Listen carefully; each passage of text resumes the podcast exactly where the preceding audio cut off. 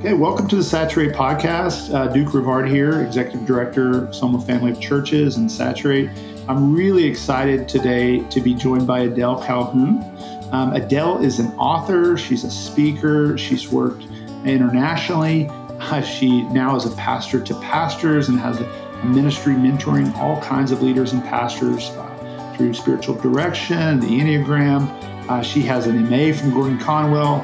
Uh, she works with her husband Doug, uh, currently at High Rock Church in Arlington, Massachusetts, and uh, just has written extensively. So the, the, the, the, place I discovered Adele was in her Spiritual Disciplines Handbook, but she's written other books like Invitations from God and is a co-author of True You and, and Women and Identity. So uh, welcome, Adele. I'm really excited to have you on the podcast. Thank you, Duke. I'm delighted to be with you. Yeah, in addition to what I did there uh, in the intro, maybe tell us a little bit about you right now and just what your life looks like uh, in ministry. Okay. Um, my husband and I are co pastors of spiritual formation, and we, uh, we do spiritual direction and soul care for uh, pastors at High Rock Covenant Church and in uh, some of the, the network that is around. And we also have a freelance ministry that works at resourcing leaders in a number of ways. So, all of that that used to be face to face is now online in little boxes on Zoom. And it doesn't feel very satisfying, even though we're very grateful for technology. so, sure. yeah. No, that's that's really honest. I think we're a lot of us are feeling the the lack of embodiment and realizing just how important that is in our life and ministry. So, yeah, that's that's an honest answer. Um, well, I want to get started and jump right in, and, and I'd love to just start with your working definition of, of spiritual discipline. Um, yeah, what what is a spiritual discipline? Why why does it what does it exist to do? So I borrow from I think Henri Nouwen said something like a spiritual discipline is a way we make space for God to show up in our lives. Mm. And I, I, like that because uh, spiritual disciplines make space to open us to worship God. And if uh, a spiritual discipline won't change you magically or anything, but if you don't have a space to open yourself to God, you will just do everything else in your life. Mm. And you won't partner with the Spirit for your transformation. So we need space to do that. Okay. We need so the, spiritual practices to do that. No, that's really good. Yeah, in, in the intro to, to the handbook, um, which I'm going to recommend anyone who, who's not picked up, take a look at it. It is really, really practical. But in, in the introduction, you talk about discovering desire. Um, how does desire relate to to the spiritual life? So you know, many of us grew up with the idea that desire was bad and that we needed to uh, squelch our desires because they were sinful desires. And there are sinful desires. But the thing that um, made me curious in the gospel was all of the times Jesus asked people the question, What do you want? And over and over, he asked about desires. Uh, what do you want me to do for you? Do you want to get well? So, this sense of Jesus uh, seemed to know something about desire that I was not aware of. And so I just kept reading the Gospels to, to follow his, his um, sort of theme of asking about desires. And I found that desire for him was this opening for conversation Mm. And he expressed his desires. You know, would you get me a drink of water? Well, his need and desire for water opens this big discussion with the woman at the well. Mm. That he saw desire as a uh, as a way to get to the heart. Mm. And I mm. think this is important because many of us grew up with the way we grow in faith is we we keep the law Mm. We do what we ought and what we should do. Mm. And if we obey, then it will grow. Hmm. But I found in my own experience that when I am motivated by ought or should. I'll go about three months. And then it's like, Mm. "Uh, I can't do this anymore. Mm. Wow. But when- when you're motivated by desire, you know, if you want to run a marathon, it, it could be cold outside. It could be raining. And what do you do? You want to run a marathon. You get up and you go run. If you want to learn to speak Italian because you're visiting Italy, you sit there with those headphones on and you say words because you have desire. yeah. And so I think Jesus saw desire as fuel. And with desire for God, hunger for growth, hunger to know Jesus and walk with Him more closely, that'll take you a lot farther on your journey than just, I ought to be a good person. Mm. Yeah, because yeah, as you're saying that, Adele, I'm thinking about yeah the shelf life of the oughts and the shoulds versus desire, um, and it, and just a, yeah, it appears to me that like people don't stop wanting things. It's like they if they're told that you can't desire with God, then it seems like we just go into the basement with it or something like we just decide not to talk to God about desire, you know, or we we feel shame about it or something. But it's not like humans cease to be desiring beings uh, because somewhere we picked up that we shouldn't. um, yeah, is that is that been your experience? That we what do we truncate our, our relationships because we can't acknowledge what we want? So I think there is a sense in which all all human beings are born hungry, not just physically hungry, but spiritually hungry. There's a, a, a emptiness inside us, and we hunger, and the hunger is meant to send us on the journey to God and to what would fill us up. Um, and spiritual practices are a way we taste and see that the Lord is good. You know, they're a way, uh, they're, they really are a banquet that we choose to eat from. Here's here's a, a way you can access and open yourself to God, and here's another way, and here's another way, and just like a like a Thanksgiving meal, um, for me, I choose the things I want to eat that are my favorite things. I don't eat everything. And you, you know, nobody can do all, all kinds of spiritual practices at, at one time. We we look at the season in our life and what we can do and what we can't do and what we're hungry for and what we're desiring. And we choose spiritual practices that speak to those hungers and desires. Mm, that's really good, Adele. That's really, really helpful. One thing that our, you know, at Saturate we talk a lot about is discipleship and what does it mean to be and make disciples in the everyday stuff of life. And some of us have found Dallas Willard's definition pretty helpful, where he says discipleship is learning to be with Jesus, to become like Jesus, and then to do what Jesus did. As I look back on my own journey as a Christian, even on my ministry, I think I've probably been stronger or provided more emphasis on, you know, becoming like Jesus, sanctification, and doing what Jesus did, you know, doing ministry and making disciples and seeing the kingdom advance. But where it feels like there's a gap, and what we're talking about today is this idea of being with with Jesus. Um, and you know, it seems like I'm not the only one, perhaps in North America, that some of those the the neglect of being with Jesus and the equipping or the awareness around it has been lost for much larger numbers. But if that's the case, wh- why do you think that is? Where where have we lost sort of the contemplative spirituality as a, as a core part of what it means to walk with Jesus and, and be his disciple?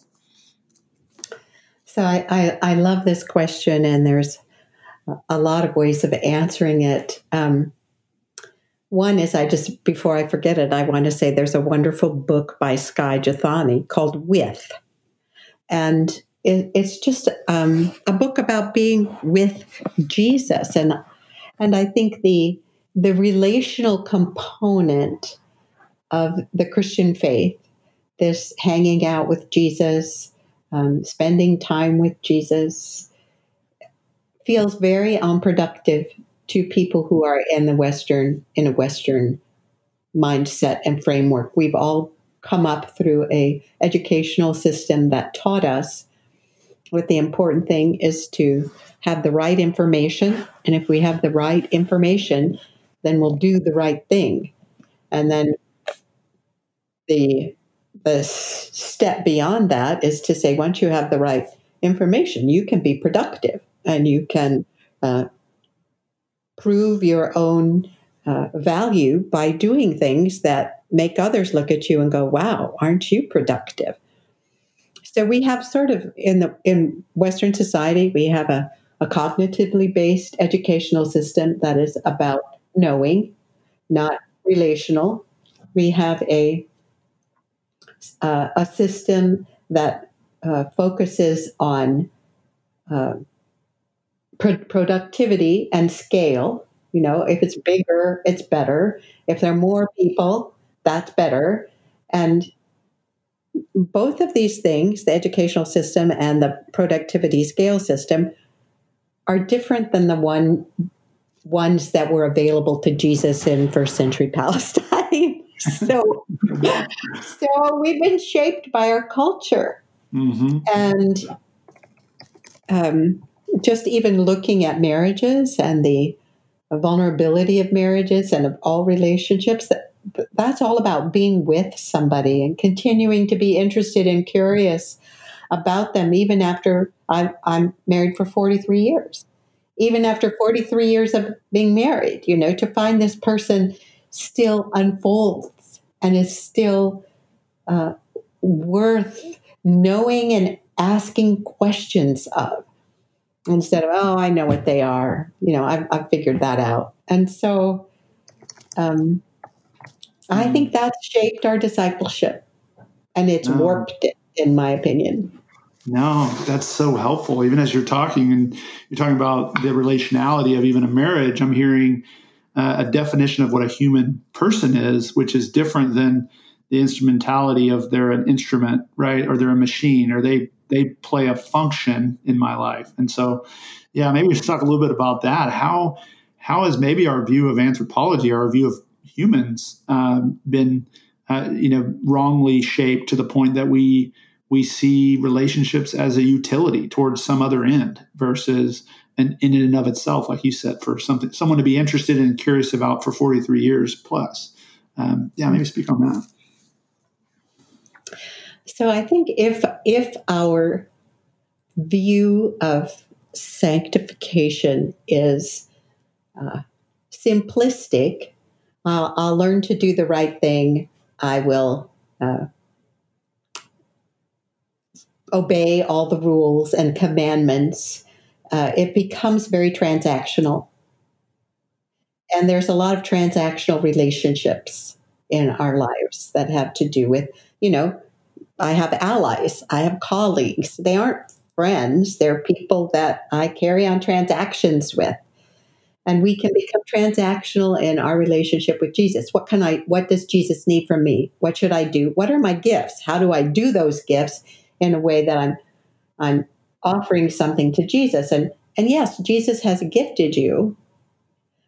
And I want to say, if I had to have a church full of gifted people or a church full of people who were full of the fruit of the spirit it's it's no question in my mind what i'm going to choose because if people are being formed into the image of god the spirit who indwells them is coming out of them love, joy, peace, patience, stillness goodness. These things move you into the world in a way that is winsome and compelling in the hands and feet of Jesus if I am just seeking to go out and witness and get notches in my belt for having witnessed to somebody. It's transactional. And in this culture, people can sniff that out in a second. You you are interested in me not because of who I am, but because you want me to think differently and you have an agenda. Hmm. Yeah, that's that's so huge. That is that is really really helpful, Adele. Uh, when we talk about spiritual disciplines, we're talking about leading people uh, in our ministries towards connecting with Jesus, learning how to be with Jesus, and how to grow in into this thing a, a, a relationship of being with Jesus versus even using Jesus for productivity or, or to get some ministry done or to get some, something out output. Um, let's talk about you know just this obvious question of what probably most disciples in our culture are asking is like how you know how do I grow in this way? Maybe I've tried some of the disciplines and and they've and there's not a desire or or there's not fruit in, in the same way that maybe there is for someone else. But yeah, how you learn to walk with people to discover what space for God looks like and what practices are most virtuous for them in that in that journey. So there is not a, a generic sort of program or a generic discipline that fits everybody. It isn't like I can say, if you all will take aspirin, none of you will get headaches anymore. You know, if all of you will read scripture, you'll be fine. If if all of you will uh, fast, um, you'll be good because our our relationships to one another are always unique and unrepeatable and my relationship to Jesus is unique and it's not like Duke's. You know, it's not like because you may be in a place in a season of your life where the spiritual practices that open you to God don't work in the season of my life that I'm in. So part of it is recognizing that people can be in very different places in their spiritual journey. They come with different wounds, different nurture and nature, different um, educational, ethnic backgrounds, and that shapes their their cultural experience of church. That's different. And so, to my mind, one of the things about the um, you know, truth is important. I, I, would be the last person to diminish the importance of left brain information. We need it. But there's been a lot of science around how we change. And it says the interesting thing about behavior and changing behavior is it's much easier for children to change and for adults to change when they see a model when they see someone they want to be like. And, and for me, when I think about what has shaped my journey the most, um, it is I love to read. I've sat through thousands of sermons. I've preached hundreds and hundreds of sermons. You know, it's the information is good, but it is the people who have looked on me with love, asked me questions, showed me what their desire for God has done in their life that have shaped my soul. Mm. And it's Jesus saying, I've given you an example. You know, look at me. It's Paul saying, do what I've done. There's something about having models that we personally know mm. that is a very uh, shaping piece of anybody's journey. Yeah, no, that's so helpful, Adele. I've often thought like we, you know, if we tell someone to go have a quiet time, right, or we tell them to go and pray, um, that that it's for some people. I wonder if that's just not not helpful because there's it's still too abstract, you know. And and and I've wondered if we don't train people, if we shouldn't train people collectively to go do individually versus beginning imagining that things would start individually and somehow they would bring that to the collective you know? Um, and so I, I, love what you're saying this idea of almost like we need someone to show us you know? We need to see it demonstrated. We need to experience it with another person who may be a little further along to then go back and maybe continue to build on that in times when we're alone um, which is which is true for just about anything you know, I mean, we, we, we try to train someone to cook in the, in the abstract. That's probably not going to go as well as getting to sit next to grandmother for multiple That's meals, right. you know, and watch her do it. Um, and and even as you're talking, I'm also thinking about some of the stuff where you know with with trauma and people have experienced trauma, they can hear that God is love, but if they never experience an embodied person who is mature in love, it it's hard to believe. You know, it's hard to believe that the world is actually like you're saying it is. You know, I don't have a proxy. I don't have right. I don't have anybody to look at who seems like what you're saying is true.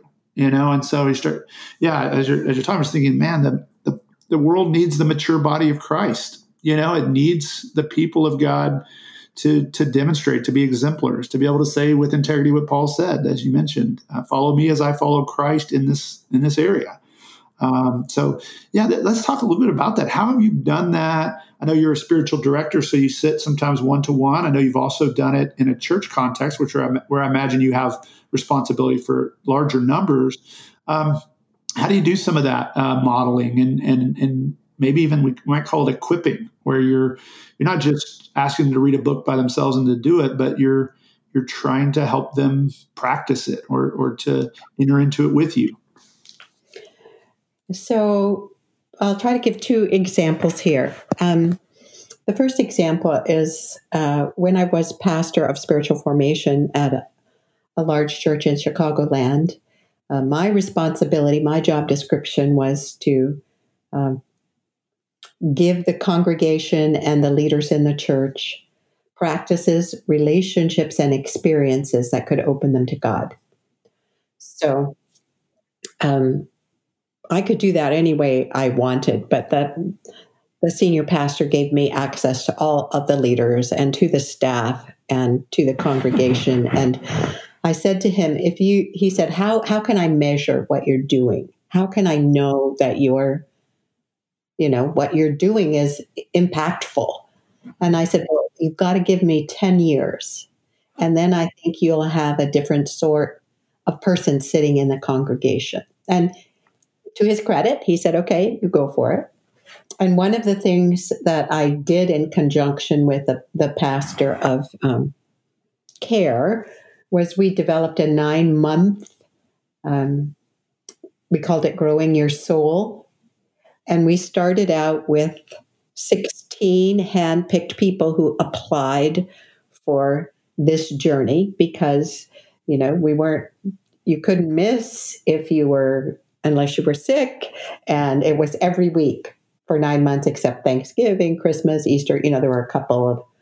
So it was very rigorous. And the reason we started that way was it is only people who are really, really hungering for God who are going to sign up for something like that. Sure. you know, we wanted the bar high. And then um, we we had two groups of eight that we we worked with, but we um, you know, we worked with the Spiritual Disciplines Handbook. We worked with the Spiritual Health Planner that's in the handbook. Um, we had them read um, Richard Foster's, we had a whole curriculum. Um, Richard Foster's uh, sort of contemplative practices. Um, I forget the name of the book right now. It's a big the disciplines. Uh, no, it wasn't that. It, it's it's a compilation of writings that are by different uh, Christians throughout the centuries, um, just reflecting sort of w- what was happening in those centuries in shaping the souls of Christians of that time. Um, if you look up his books, you'll you'll see and see it and the name may come to me as I sit here. Um, so we had them read that. We had them. Uh, we worked with some themes like incarnational spirituality. So anyway, we had a curriculum that we worked through that began with uh, a retreat that involved telling your story. We had a mid mid uh, retreat midway through the curriculum, and then an end of the uh, curriculum retreat. And uh, our goal was out of this group of 16 people that I would take one of those people and the care pastor would take one of those people and we would start two more groups. And then out of that, there would be, you know, it, it would move that direction. And it was it was an amazing it, it really shaped people and it was powerful and we worked with this model for probably oh seven years and um, the the the people in the pews began to change because this was about witness It was about being in community. It was about being seen and known by the community. It was about spiritual practices that you tried and failed at. It was about so we we did work with curriculum. So I'm going to say there there is a place for curriculum there, and there's curriculum out there, um, including my book. But you know, there's other curriculums as well. And then I would say that the second thing goes back to the incarnational modeling and what happens to the human brain when we're seen and known. And I don't think it's any mistake or surprise in a way that when God wants to assure us that He is attached to us with unfailing Hesed love, when He wants us to know that He will never abandon us or forsake us, He provides this priestly blessing. May the Lord bless you and keep you and make his face shine upon you and be gracious unto you. May the Lord lift his countenance upon you and give you peace. Hmm. This so is secure attachment to have somebody look at us with a gaze of love that says, I am so glad to be with you. I, mm. I'm just beside myself to see you. I'm delight in you. And this is God's gaze of love. And all through the Psalms, we hear, don't hide your face, don't turn your face, because the face of God is the surety that we are attached and that He will never leave us and forsake us. And in Jesus, that face is a human face. And everything we know about uh, the way children develop, that if we look at our babies with love, they develop secure attachment. Mm-hmm. And if the mother turns the face away, the baby reacts with distress and gets an irregular heart rhythm. The mm-hmm. mother turns back, the heart goes back to a normal rhythm. And that God designed us to be face to face. And when our faces shine at one another, we provide a healing that is not intellectual, mm-hmm. that is mm-hmm. not taught, yeah. that is transmitted the same way a mother transmits love to a child. Mm-hmm. Yeah. So there is this embodied love that is mm-hmm. super powerful. Mm-hmm. Yeah, well, this is so interesting. I've, you know, the years been reading Kurt Thompson, reading Jim Wilder's uh, Renovated, and and it, even Dallas Willard. I think late in his life, and was really getting after a lot of what you're talking about it like attach secure attachment being what god is doing uh, you know in communion and and being in christ what does that what does that mean but to actually have the mind of christ and to have to be one with christ and to experience that deep deep relational connection that that Jesus prayed for. You know, mm-hmm. uh, John 17. I mean, he prayed that we would we would be one, even as he and the Father are one. And there's you talk about the mutual mind of a mother with child and and all that kind of thing. I, I think that's you know for me that's fairly new. Um, you know, but I also I've seen enough adoptions, you know, close to me, where I see, you know, a child that has really insecure attachment. I see all the fallout, right, of relationally and all right. the all the things that spiral. And so, yeah, let's talk about how does how does somebody maybe who has insecure attachment or who has a really broken God concept or God image because of their experience in life, how do you how do we help them to have a true sense of who God is enough that they can attach or they feel they, they want or desire to attach and hunger for God. Um, yeah, how do we help people who, who don't have a right image of God, even that they would desire attachment or they desire to stare into his face? So I think part of the answer to that is we ask them to to tell us their story. And we listen to that story and receive it with all of its pain or shame and let them know that we are not going away. We are not going away when we hear your story. We're not going to shame you when we hear your story. We are going to stay here and love you. And that's very irresistible. Now, I'm going to say there are people that are um, psychologically unhealthy enough that it's going to take therapy. You know, mm-hmm. it is mm-hmm. going to take yeah. uh, that that it's going to take professional care.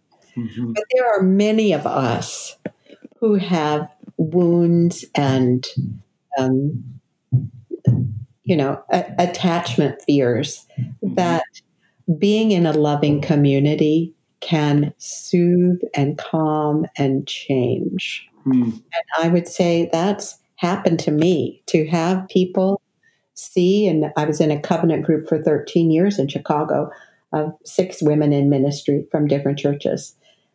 The way we were together, face to face, telling our stories, um, being received and held was immensely healing to all of us. Hmm. Yeah, that's that is so huge. We a lot of our churches we do something called DNA groups, which is discipleship, nurture, and accountability, and it's usually around you know same sex and triads, and they really exist to create that kind of environment. Um, mm-hmm. Adele, what have what have you discovered about you know helping to because those groups can go awry, right? I mean, people can be unsafe, they can be fixers, right. they can be gossips. Like, there's a lot of ways that somebody could not be trustworthy in that space. But what have you learned about creating that dynamic that you experienced in Chicago that may help other leaders, you know, reinforce some of the principles that need to be there? Uh, so I wish I could answer that question because the thing about the group I was in, these six women, mature, healthy Christian women, you know? Yeah. And and I think what you're bringing up is what do we do with groups where people aren't mm-hmm. healthy, where people uh, don't have any sense of what it is like to be on the other side of them. Mm. You know, hmm. lack of self awareness. Um, so one of the things we did in the groups, the Growing Your Soul groups at at the church in Chicago, is we um, we did work around what is it like to be on the other side of me? Work that could increase people's awareness of how they come across, because part of being in community is to have uh, the ability to look at a person when you're talking to them and see how what you're saying is impacting them. Mm-hmm. That's emotional and mental health. Mm-hmm. you know? No Without doubt. that, hurt people will just hurt people. And so part of it is when I can say, you know, I feel very vulnerable. And uh, when I'm triggered, I try to take control and show people that I I'm powerful or mm-hmm. show people that I know what I'm talking about. And when we know that our defaults, we can do mm-hmm. something with them. But until we're God cannot work with what we are not aware of. So I think any any groups that are are um, discipleship groups at some point, you can give them all kinds of material, but if they don't start to work with um, the log in their own eye, mm. or how do people experience me that I'm not aware of? Mm, information alone won't change anybody. It'll just make us into Pharisees. Mm. No, that's that's so helpful. Yeah, I, I, yeah. Thank you for that. I want to go back to some of the disciplines uh, just to to think through um, connection and and how do we press into that kind of awareness. Um, I, I, love the communal aspect, and I I do feel like that is that is so helpful. Um, it's been said that silence is the kind of precondition of the spiritual life, or the you know, it's like the thing before the thing. Um, do you agree with that? Do you feel like silence in in, in, a, in a noisy age is almost like the pre-step um, before we can even engage the rest of the disciplines, or maybe speak on how you see silence or solitude, and, and, and you know, factoring in on on the other practices. So, um, what stands out to me about silence is uh, I think it's Revelation 6. Um, it says, And there was silence in heaven for the space of half an hour. So we tend to think of heaven as pretty noisy. You know, we're all praising God and singing hymns and uh, rejoicing in our Savior. And here's silence for half an hour. I don't know how long that is in eternal language, you know, the space of half an hour. Sure. But if silence is part of the glory of heaven, then there's something about what silence has to give us now. And so part of it is um, silence does make space for contemplative virtues, but it also makes place space for us to listen to our lives. And God is speaking to us through our lives, and without silence, there's no reflection. And so, is it the most important spiritual practice? I'm not going to say yes to that because um, some people are by nature silent, and the most in spirit, the most important spiritual practice for them may be much more of a practice of of speaking up or showing up or engagement um, than being silent. Yeah, no, that's that's that's really helpful. Um, well, yeah, as we as we're closing down today, I'd love to hear just anything that you've seen in COVID, ways maybe you're uh, adjusting or, or trends that you're seeing in terms of how people are pursuing being with Jesus in you know such a strange time. So, what I've noticed with the um, pastoral staff with which we work and minister is that what COVID has done for ministry people is make them work harder and try to figure out how to pivot and how to take things online and how to do church virtually and how to show people you care when you can't um, meet face to face or some people are are wanting to meet face to face and other people are like ooh i got to keep my mask on and there's divisions even within churches about you know we need to go back we shouldn't go back that there's just so much stress and demand on pastors right now that they are utterly exhausted hmm. and so what what we say to our pastors is we have to figure out how to do less. Mm. Because so many people right now, I mean, when COVID first started, we all felt like we had more space. And now nobody feels like they have more space anymore. You know, they've got mm. a kid who's hybrid and a kid who's who's 3 days a week and a kid, you know, it's just crazy.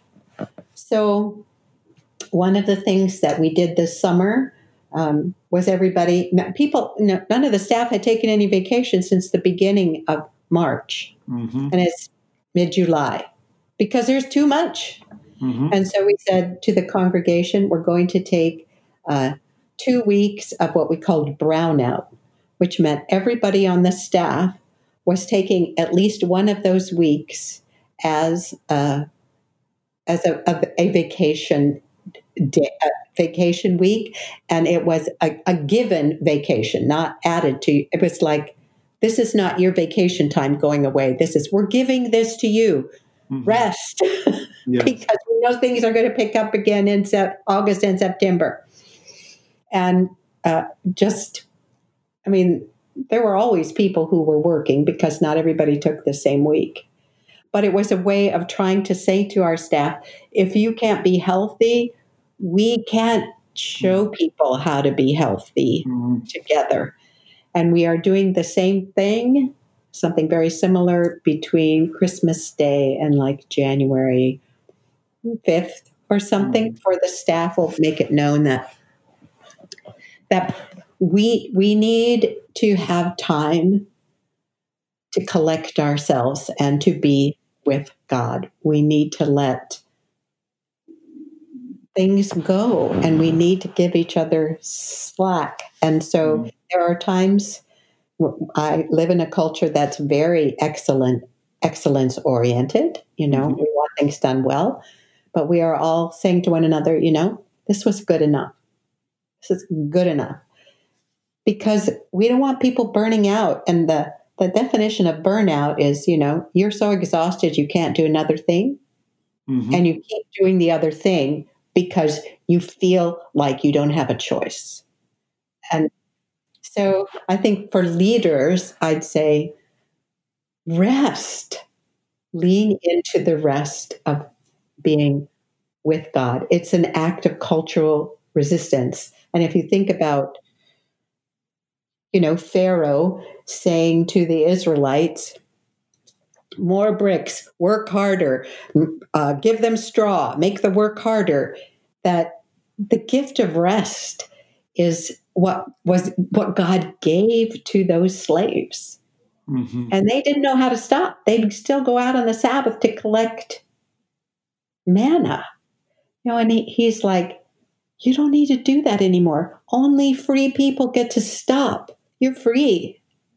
So part of it is for us as pastors to say, we are free to stop. We're, we are not slaves with paychecks. Hmm. No, that's really helpful. As you're talking, I'm thinking of the disciplines of slowing and simplicity and the pace of a church, and and you're you're hitting on the fact that the the pastors are the pace setters or the exemplars, and their pace and their busyness tells a story about maybe what other people should be doing. Um, yeah, how do you how do you what, what's your dashboard? What do you pay attention to? How do you help your leaders set a pace or even a, the amount of let's say programming in a church or the amount of activities in the church? that um, you know you're, you're trying to equip people you're trying to gather people trying to meet needs you're also trying to keep an eye on what it feels like to be doing everything you're being asked to do both as a staff and as a member. Um, yeah how did, how did leaders create a dashboard to figure out man we're running too too hot you know? And if people keep up with us they're going to be burnt out you know versus um, early warning signals that say, and I, I, see you intuitively doing that in COVID, uh, but have you discovered other ways to kind of keep your eye on the pace of the church and what it feels like so that can simplify or slow where needed um, in seasons where it's just clear that, that you know the busyness or the pace or the, the demand for more the demand for excellence is is really starting to do battle or do war with even the purposes of of being healthy and, and growing up in Christ. Well, I think it is. I mean, my husband and I have been senior pastors, and we've also been uh, pastors who are, you know, not senior pastors.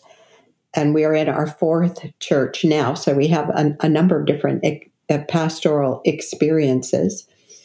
And um, I think it is the job of the senior pastor to be aware um, of, of the model he is setting for his staff. First of all, first and foremost, um, one of my favorite senior pastors, you know, uh, sends out emails at 3 a.m., 2 a.m. in the morning. Well, that communicates to the staff it is okay to be up at 2 or 3 in the morning working on PowerPoints. That is a message that is not a healthy message. Um, I think uh, in our staff meetings, I mean, Doug and I are spiritual directors to all the staff at, at Highrock. And so we're part of the pulse. As we talk, sit and talk with people, we can see what burnout is is happening and what's going on. We sit in all the staff meetings, so we have a sense of what is the um, uh, sort of spiritual morale and maybe uh, collegial morale like. We, we also ask questions like, How are you all sleeping? And, um, you know, often people seem to be waking up a lot at night. Well, what's waking you up and what do you do when you wake up at night? We, we ask questions of Do you have an appetite? How are you eating? Are you eating more, eating less?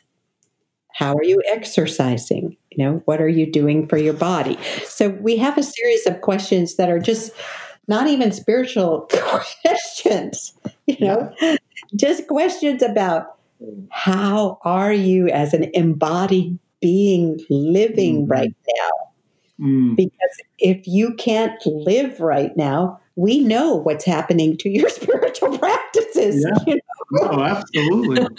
Absolutely. No, and I've, I've thought that. In fact, we have two two leaders in our our family of churches that I've been talking to recently and just saying, hey, could we create a picture of health holistically, you know, spiritually, relationally, emotionally, and physically, So this would be a picture of health. It's not. It's like your disciplines. It's not a, a new law that you have to live by. It's just a a loose yeah, kind of vision for hey, you probably need to drink this much water, and you probably need this much sleep, and you probably need some exercise. You know, that's the bodily stuff. You know, relationally, you're probably lonely at times for God and lonely for others, and and you also need space to rest alone, and you know, just trying to capture a picture of health. Because I was a church planter, Adele, and I was, I would have really thought about spiritual health and I, I, I, thought about relational health. I did not even have a category for emotional health or bodily health and and I and I think some of my biggest challenges were actually bodily. You know, like I was just drinking so much coffee in Portland, Oregon. You know, hopped up on so, much, so much caffeine. You know, to just keep motoring through caffeine and adrenaline to try to plant a church. And and a lot of what I needed was somebody just to sit down and talk to me about my body. You know, and to talk about paying attention to that. You know, and and the, and the and doing a diagnostic on on the body. Uh, so I, I, love the yeah, just how holistic that is, and I think that leaders, if you're listening, uh, don't neglect uh, the full um, bodily reality of what it means to be a human being. You know, with limits and uh, with a body, and sometimes yeah, it's been said the most spiritual thing you could do is take a nap or drink some water or go on a walk. You know, um, those those are those are real uh, contributors. So um, yeah, Adele, this has just been great. I, have got honestly 20 other questions I'd love to ask you, but we need to we need to close it down today. I just want to encourage our audience if you've not picked up the Spiritual Disciplines Handbook, it is it is really really gold. It's going to give you a lot of personal practices. I believe it's going to get practices for if you have DNA groups or triads, or if you have even larger communities that are trying to, to be with Jesus as disciples. I just think it's going to be a great resource for you. Uh, and so, Adele, thank you for, for being with us. I just really appreciate your heart, appreciate your ministry, and I'm better for it. And I know a lot of leaders around me who are as well. So, uh, thank you for serving Jesus and, and serving us. It's a pleasure to have been with you, Duke.